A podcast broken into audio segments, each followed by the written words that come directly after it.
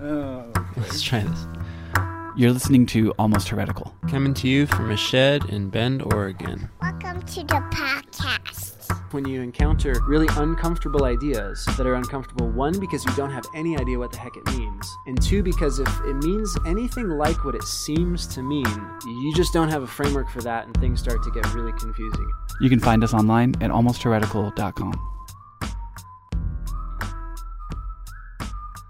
We're going to try to wrap up this complicated and murky, sometimes weird and discomforting re examination of the fall. We've made the case that the fall is more than one event, it's this collection of events, sort of like a story with multiple chapters. And the whole reason we're doing this is because the way any story works, especially the biblical story, is there's a problem, and that problem needs to be overcome. In the biblical story, just with the amount of text, the problem is very close to the beginning. I mean, literally everything starts to go wrong in chapter 3 of the first book. So, most of the Bible, which most of us care deeply about, is about resolving a problem. And if we have greatly misunderstood what this problem is, or what's involved in that problem, or the elements of that problem, we're just bound to misunderstand a lot of what's going on in the whole rest of the story that's an attempt to try to resolve this problem. So this is our last episode on the fall. Uh, in our previous episode, it was probably the, the headiest, kind of murkiest water we want to get into on the podcast. This one will probably be a little more interesting. Um, and when we get done here, it's sort of a wide open door and that kind of will shoot us out of Genesis 11 into the whole rest of the story of the Bible. And we'll have a bunch of other conversations upcoming about many topics that this kind of leads right into. So here we go. Let's jump right in.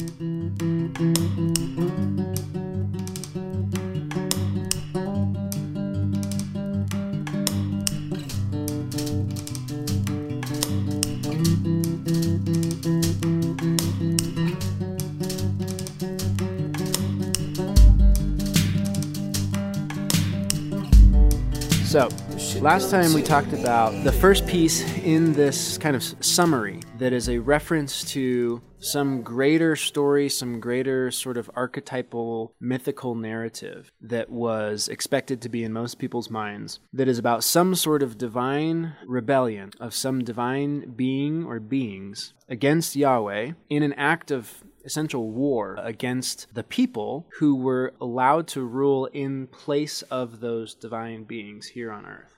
And that a part of what that entailed is sexual immorality and what looks essentially like a kind of rape or at least forced relationship, forced marriage by the the part of the sons of God, which is a term for divine beings, to the daughters of men. So, when human beings began to increase in number on the earth and daughters were born to them, the sons of God saw that the daughters of humans were beautiful, and they married any of them they chose. Then the Lord said, My spirit will contend with humans forever, will not contend with humans forever, for they are mortal, their days will be a hundred and twenty years. The Nephilim, or giants, were on the earth in those days, and also afterward, when the sons of God went to the daughters of humans and had children by them they were the heroes of old, men of renown. Now, we're going to keep moving forward, but before we do, we're going to take another jump backward. The first uh, part of the fall we talked about was making a case that the main problem that shows up in the so called curses or the consequences of Adam and Eve's rebellion is that rather than being able to partner the unseen spiritual world and the seen natural earthly world. Rather than humans and the divine beings being able to partner to rule on earth, there is essentially this great chasm of enmity between those species, and it was now up to men and women, Adam and Eve alone, and whoever they could procreate, whatever kids they could have, to do the work of cultivating and ruling the world. And so we highlighted essentially childbearing, reproduction, and, and hard work as being the two edges of a double double bladed sword that they had to do all the work themselves, and the only people that could help them were the people that they could make through reproduction. Mm, right. And it gets represented as Adam's burden and Eve's burden. But it's essentially the burden of humanity that we've got to do this whole thing on our own now. It's no coincidence then that as soon as you move forward and you start in Genesis 4, the first thing that it mentions is Adam and Eve having kids. That idea of procreation and the necessity, it wasn't supposed to be, but now because they no longer have access to the tree of life, they no longer have immortality. The only way that there could be a kind of version of immor- immortality is through their children. If you move then to Genesis 6, so we made the case, Nate and I were kind of talking back and forth, sort of clarifying in the question and response. If Adam and Eve never really went to, they didn't go to the side of the divine beings, they didn't join that rebellion, they actually ended up in war against them. Why was that an act of, like, what was the motivation for the serpent, essentially? And what we're sort of playing with is this idea that if their their main concern was that humans were ruling rather than them, and there was kind of this jealous motivation uh, to take the power that Adam and Eve were given. It didn't really matter whether they convinced them to join their rebellion. What they wanted to do was undermine Adam and Eve's rulership. And they did it. They literally got them banished from, from the Garden of Eden, essentially demoted and and lost their, their power and privilege, and, and war was sort of on. So you've got war over power between two, let's just call them races or realms of beings. And the main issue now facing humanity is reproduction. Then you move to Genesis 6, and what's happening? Some of the people, not people, some of the divine beings who have already waged war. Oh, this just clicked for me. This j- literally just clicked. We, I mean, how many how many shows we just did? Like three shows on this.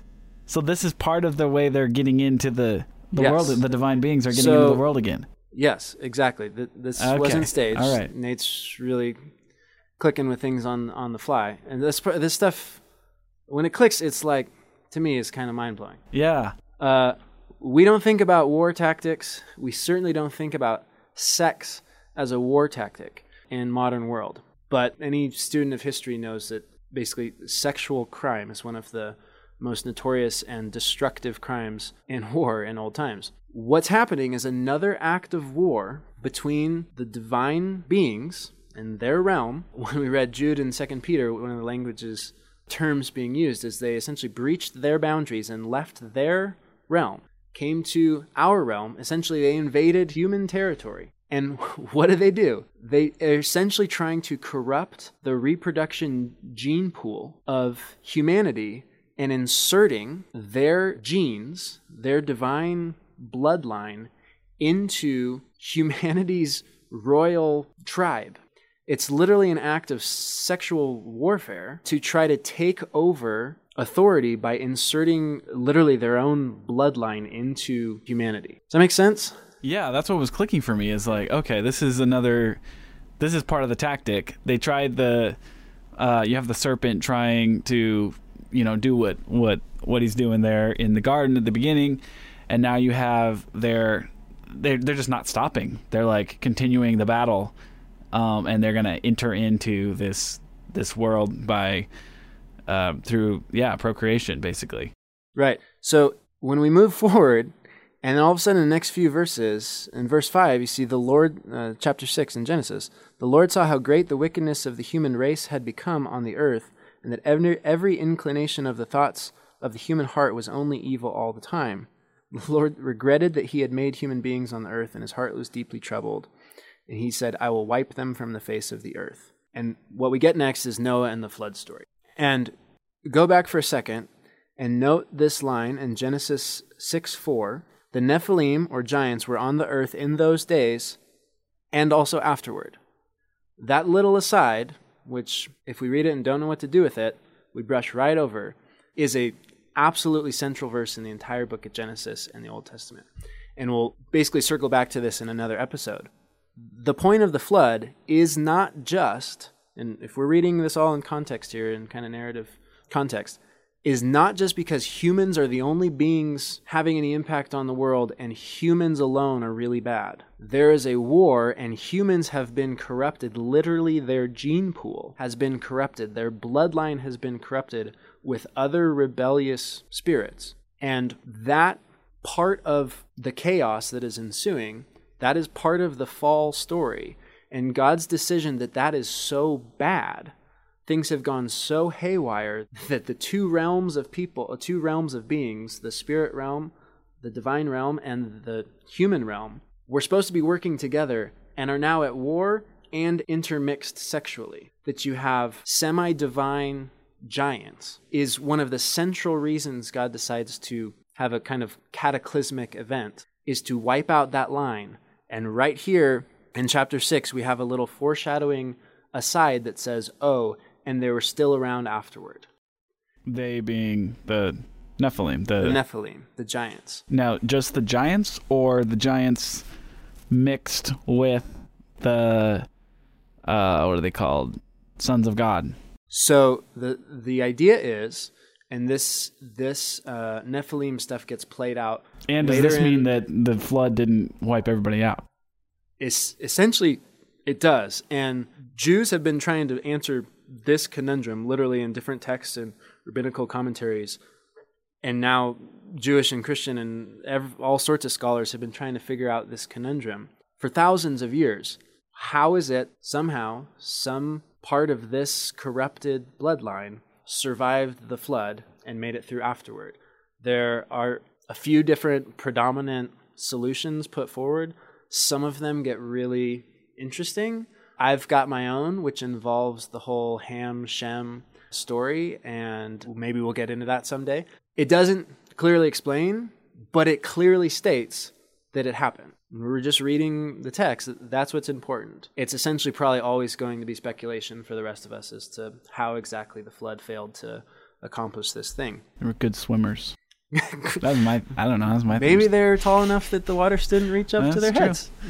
That's true. Could be stowaways. I don't know.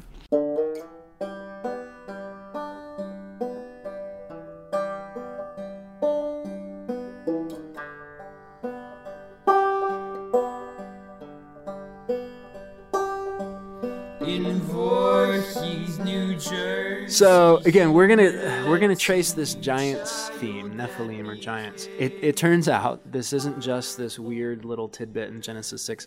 This is actually one of the key backdrops to almost the entire Old Testament, uh, especially the narratives before you get up to the prophets.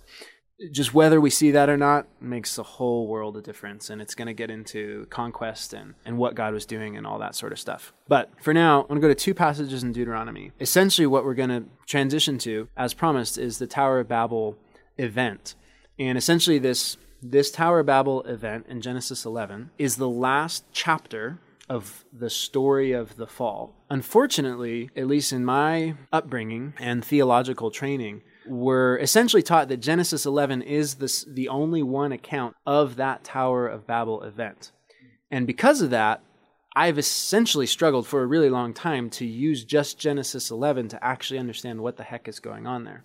Recently, and getting some help from a bunch smarter people than myself, realized there are actually at least two other texts in the Old Testament that are actually a reference to this same exact event, and they're making sense of it in a slightly different way than the Genesis 11 account. Essentially, Genesis 11 is giving a kind of narrative depiction, and there are a couple verses in Deuteronomy that are kind of more of a, a summary. So the first one we'll look at, and this one we will probably talk about in a good majority of the episodes we do from here on out. Is Deuteronomy 32, and specifically verse 8. And there'll probably come a time where we do a, a bunch more stuff in Deuteronomy 32, but this verse will end up being one of the central verses for helping us make sense what the problem of the Bible is, and therefore what has to be done in order to solve that problem. So it says, When the Most High, that's Yahweh, gave the nations their inheritance, when he divided all mankind, he set up boundaries for the peoples according to the number of the sons of your text here will it say one of either two things the sons of Israel or the sons of God. For the Lord's portion is his people, Jacob his allotted inheritance. See, mine says sons of Israel, and I feel like because of that, I've never thought anything about this verse before. And this Israel's a normal word for me, so I, you know, when I'm reading the Old Testament, so I just go past it. Israel is a normal word for you, except if you remember that you're in Deuteronomy. And the reality is that at this point in the story, what's being referenced is the Tower of Babel event, which is in Genesis 11, before God even calls Abram.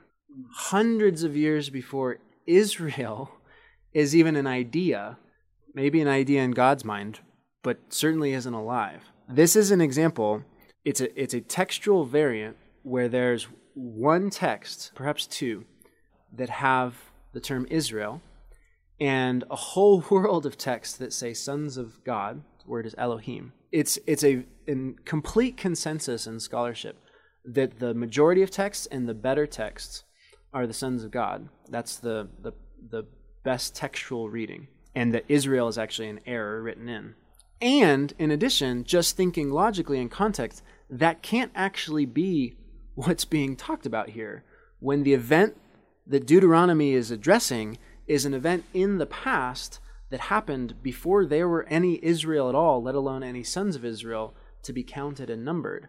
And it's an example then of essentially a place where we, we can see this in our translations as an example of what we ourselves all struggle with is when you encounter really uncomfortable ideas that are uncomfortable. One, because you don't have any idea what the heck it means. And two, because if it means anything like what it seems to mean, you just don't have a framework for that and things start to get really confusing and, and uncomfortable. If there's a way out of that, we're going to take it. And so a whole bunch of translations, like the NIV, took what is essentially a cheating way out, taking what is recognized as the minority variation in a text to say sons of Israel. Again, the reading here is when the, the Most High gave the nations their inheritance, when he divided all mankind he set up boundaries for the peoples according to the number of the sons of God. For the Lord's portion is his people, Jacob his allotted inheritance. There's one more that's essentially saying uh, something very similar, again in Deuteronomy, again looking back to the Babel event. And I'll kind of prove that in a sec. Deuteronomy 4:19. Remember, I was talking about how it was common to antiquate essentially the stars and celestial objects with divine beings. Right. This is one of those texts. And when you look up to the sky and see the sun, the moon, and the stars, all the heavenly array, do not be enticed into bowing down to them and worshiping things the Lord ha- your God has apportioned to all the nations under heaven. Hmm. Just think about that one for a second you kind of track it's easy enough. Okay, don't worship stars, don't worship the sun, don't Right. worship the moon. You can either trust me that those are kind of an allusion to actual divine beings, or you can think, no, people were silly enough to just worship gaseous objects in space. Until you get to the point that, that simply asserts that the Lord God has apportioned, allotted, assigned those beings, those things, those celestial objects to the nations of the world. So take that, then we can go back to Deuteronomy 32 18. The point here is that God gave the nations to, in, in Deuteronomy 4, to these divine objects. In Deuteronomy 32 8, it actually says he divided up the world, people, based on the number of sons of God. As in, there were, if there were 20 sons of God, divine beings. he divided the people up yes. into 20 groups. Okay, so we talked earlier about the borrowing of ideas from other religions, other cultures. One of the main ideas that we see similarity, or one of the main uh, religious contexts of Israel's neighbors, where we see remarkable similarity between this divine council idea in the Bible, is in Canaanite religion.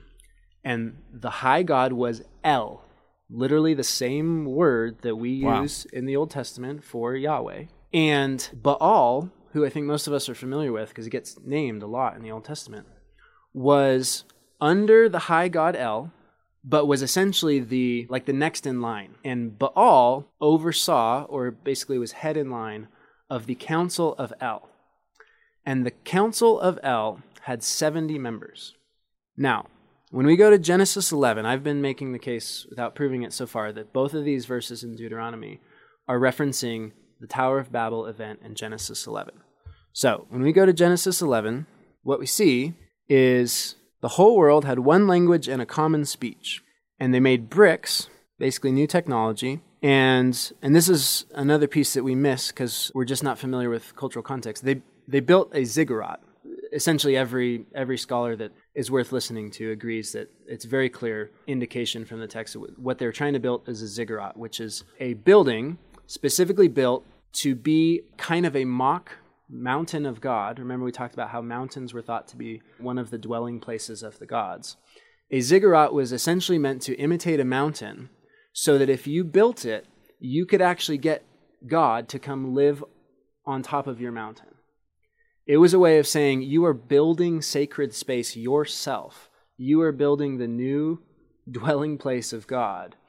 Once you build it, God will come move into your dwelling place. Come, let us build ourselves a city with a tower that reaches to the heavens, so that we may make a name for ourselves. Otherwise, we will be scattered over the face of the whole earth. But the Lord came down to see the city and the tower the people were building. The Lord said, If as one people speaking the same language they have begun to do this, then nothing they plan to do will be imp- impossible for them. Come, let us go down and confuse their language, so they will not understand each other. So the Lord scattered them from there over all the earth, and they stopped building the city. That is why it was called Babel, because there the Lord confused the language of the whole world. From there the Lord scattered them over the face of the whole earth. So, in Genesis 11, it doesn't say God scattered them over the face of the whole earth and assigned them to other gods. But that is exactly what both of those verses in Deuteronomy are connecting to. Divine outsourcing. It's exactly that. The, it's the idea is a, a disinheriting that essentially Yahweh was supposed to be the the ultimate ruler. He moved to the Garden of Eden to be on in our world. And things got so bad that he essentially is giving up for a second time. He already started over and reduced the world down to just Noah and a couple people in his family. This is essentially him giving up again, not by slaughtering them, just simply simply saying, I'm not going to be with these people and scattering them across the face of the earth. Part, so part of why we get this confused, and it's it's just a literary thing that, that's foreign to us. Genesis 11 and Genesis 10 are actually in reverse order. So if you look at Genesis 10, it's it's called the Table of Nations. It's the thing that most of us get to and we just skip it. We like try to pronounce a few of the names for fun and then we skip right through it. But Genesis 10 is an account of all of the nations of the world, the known world at the time, tracing the the descendants of the flood remnant and essentially naming sort of the layout of, of the known land. People are spread out all over the place. The world described in Genesis 10 is not the world described in Genesis 11:1 that says now the world had one language and a common speech and was all getting together in one city. It's reversed in order. And it's complicated. I'm I'm not even sure I, I fully understand why that is. But essentially what you're reading in Genesis 10 is a map in words of the world that results from the decision that God makes in Genesis 11. Okay? So, we have this idea that there was a council, a heavenly council of 70 divine beings who the high god El in Canaanite religion and Israelite religion, it's Yahweh, has a similar council to do his bidding, and that according to Deuteronomy, at this event, God decides to essentially walk away from being the God of this world, of these people, and essentially delegate off, apportion them out, allot them to these other nations. There are 70 members of the Divine Council. How many nations do you think are listed in the Table of Nations? I'm going to go with 70. it's a good guess. It kind of Oh, sets you up. dang it. Uh, you can count them. It is 70 and it's not a it's not a coincidence at all. And it would have just been it would have been a, a very clear basic point. And we'll reiterate this a little later. When later on in the story god raises up israel israel goes into egypt god rescues israel in the exodus and they're at the bottom of sinai supposed to start the covenant with god. There, there's this moment where God tells Moses and Aaron to bring up elders to sit in a meeting with God on the mountain. It's it's a very clear reenactment to say this is a human version of God meeting with his council to, to send out decrees and judgments to rule the world. And how many elders does he tell Israel to bring up? It's 70. The, the number isn't a random number. And then we'll get really deep in this when we get into the New Testament and talk about Jesus sending out 70 disciples to go door to door, preaching the gospel and casting out demons in the New Testament. hold the brakes on that for a little bit. The idea here is there's a disinheritance happening. It makes most sense when, when we look at what happens after Genesis 11. As soon as that story ends, from there the Lord scattered them over the face of the whole earth. It immediately starts to go through the genealogy that leads to Abram. And then in Genesis 12, God calls Abram and chooses Abram to be a people.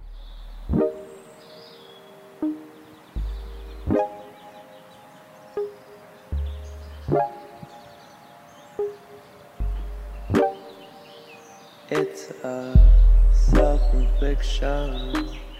So, what happens is essentially there's a moment where God is forced to basically give up a second time and changes strategy from hoping that the whole world, uh, or at least the, the majority of that whole world, will will do the thing he called them to, but has promised to not just wipe everybody out from scratch again, and therefore makes a makes a intentional decision that he's essentially just going to let everybody else go their own way and literally delegates them to to the divine council members to these other divine beings and he's going to start his own nation another nation on top of the 70 he's going to start his own nation that he will personally Yahweh the one true ultimate ruling God will personally be their essentially their tribal regional deity. And it essentially is a, a trading strategy to say he's going to go with this kind of small, it's the yeast metaphor. He's going to have a small member within the larger community whole that is going to go about undoing what the whole is is sort of perpetually doing. So that's the almost almost the last piece of the fall is this idea that God divides the nation up and and actually delegates his power, like his role as God over the people to the other nations of the world. So, for one, just something to note, and we'll to gods of the other nations of the world. He he delegates the role to gods, to other divine beings that are not the one true creator God. But to those nations, what predominantly ends up happening is they see that tribal God as the one true God or the highest God, as capital G God. They see the one that was portioned to them. Exactly. And so we'll actually circle back here. This one, uh, it, it, it kind of had me scratching my head for a while, and I felt really stumped because in the end, Old Testament and New Testament, people are responsible for worshiping the wrong God. Now, there's there's very much a sense in which this scattering of the nations is in part God saying it's okay with him that people have other gods beside him. It's not okay with him that Israel has other gods beside him because Israel is his nation, his chosen inheritance, his portion. The other gods all got their portion, their own nations. Israel is his. And so all of the idolatry stuff gets hammered home. It's why it's so central to the identity of Israel. It's why the Shema is there, uh, which we talked about earlier, is because Israel is not supposed to worship gods of other nations that aren't their God, especially when they have the privilege of having the one true God as their little local, acting as their local mayors. And, you know, it'd be like if the Julius Caesar decided he's going to choose your small town and and be your mayor of your small town. It's a flawed analogy uh, in large part, but it the idea is that there's not only do you have your own, but you've got one who's who's far greater than all the others, which makes the idea of idolatry in a, in Israel so so scandalous and tragic and and all that. Uh, but the piece that had me scratching my head is, and still to a large extent does, that is God saying it's okay for these other nations to have these other beings. It's his plan, it's his decision that that's the delegation task that he wants to do. It's at least to some extent okay with him. Now, the goal is that eventually God is going to use Abraham's line to bless all of the nations of the world. So the point isn't that he's given up on all them. The point is that he's he's changing his strategy for how to get them to live rightly, how to get the whole world to be as it was meant to be by choosing one nation who will essentially, like yeast within a big batch of dough, start to have a transformative effect, a priestly effect from within as kind of this minority entity. And sort of be what was intended from the garden. Yeah, exactly. So, and, and this is where we'll go in the future. Israel takes on these monumentous vocational identities of what it is they're supposed to be doing that gets to the point not only that it's a priestly, it's a royal rulership identity, but it it actually is a part of this what turns out to be this cosmic war between Adam and Eve and the serpent and the divine realm and the human realm and all that sort of thing. What had me scratching my head for a long time was okay, if, if this was God's choice, then in the end, where's the harmony broken? Essentially, why does God get angry at those other gods? Because later on, what we come to find out is there's basically this war between Yahweh and these other gods. And still, there, there are answers that aren't given in the biblical text. But we actually looked at Psalm 82 in our first podcast episode as one of the places where we see clear evidence essentially that there's there's more going on in the Bible than than we laid on because it has a scene of God talking to an assembly of other gods. And so we just we focused on verse 1 and say, "Hey, there's more than one God in this conversation." But if you actually go back to look at the, the point, what Psalm 82 is saying, I'll read the whole thing. It's, it's a scene of God in a meeting over these same sons of God, his divine council, who he has now allotted the nations to. And at some point along the way, and this is where the Bible just doesn't tell us this, this part of the story, they somehow breached their moral boundary and what they were supposed to be doing as the delegated regional overseer of these nations and get decreed as as guilty in in essentially rebelling against God and, and how they were treating that position. I'll read the whole thing. God presides in the great assembly, that's the divine council. He renders judgment among the gods. How long will you defend the unjust and show partiality to the wicked? Defend the weak and the fatherless, uphold the cause of the poor and the oppressed. Rescue the weak and the needy, deliver them from the hand of the wicked. The gods know nothing, they understand nothing, they walk about in darkness, all the foundations of the earth are shaken. I said, You are gods, you are all sons of the Most High, but you will die like mere mortals. You will fall like every other ruler. And then God stopped speaking and the psalmist jumps in and says, Rise up, O God, judge the earth, for all the nations are your inheritance. ESV has, Arise, O God, judge the earth, for you shall inherit the nations, or shall inherit all the nations in the future. So here's the idea. So God is sitting at some point in time after he's delegated the nations of the world to these other beings, he gets them all in a room and he judges that A, they're not ruling justly. They're not giving justice to the weak and the fatherless and maintaining the rights of the afflicted and the destitute. That's what they're supposed to be doing. They're not doing it. He essentially insults them, saying, "You don't, you have no knowledge. You're not wise." And then essentially issues a kind of a death sentence of sorts, at least a an order that in the future they are going to at some point be punished for this. And even though they are immortal gods, his sons, nevertheless, like men, they shall die and they shall fall. And then the psalmist reiterates this whole worldview by saying, yeah, that's what needs to happen. The state of things as the world being delegated to these other nations isn't going well either. And the one true God needs to take back all of these nations. They belong to him in the first place. So arise up, O God, judge the earth, come inherit these nations back. So this is as close as I can get to making a, a sort of whole picture of this is God decided to disinherit the world, choose to essentially just be the personal God of one small tribe of people, allow all the other nations of the world to be godded or led or ruled, but in the form of a divine being that end up getting worshipped, as these other these other sons of God are tasked with doing that.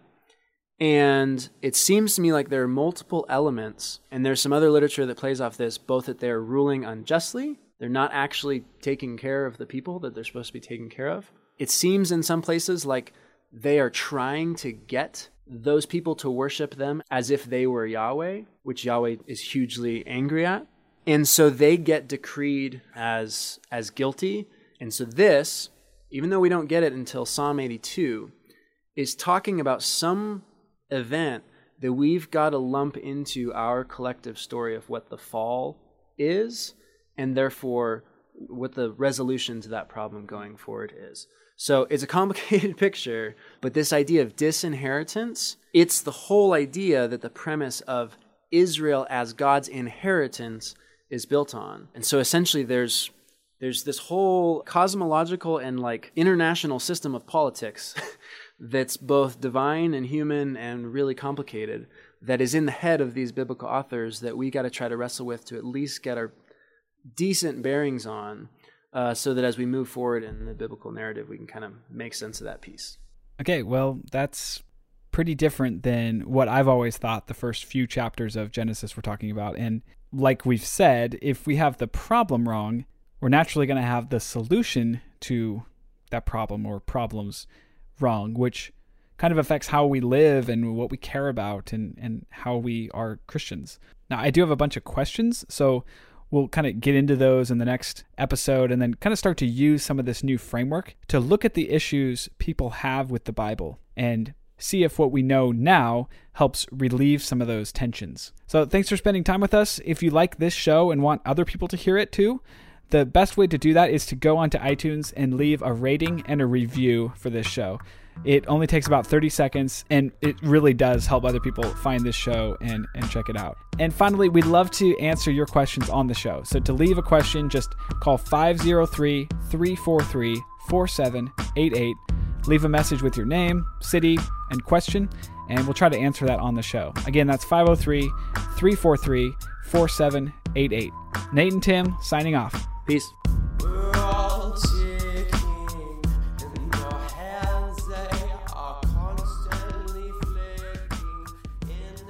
All of the music on Almost Heretical is produced by Kale Haugen. Go check him out.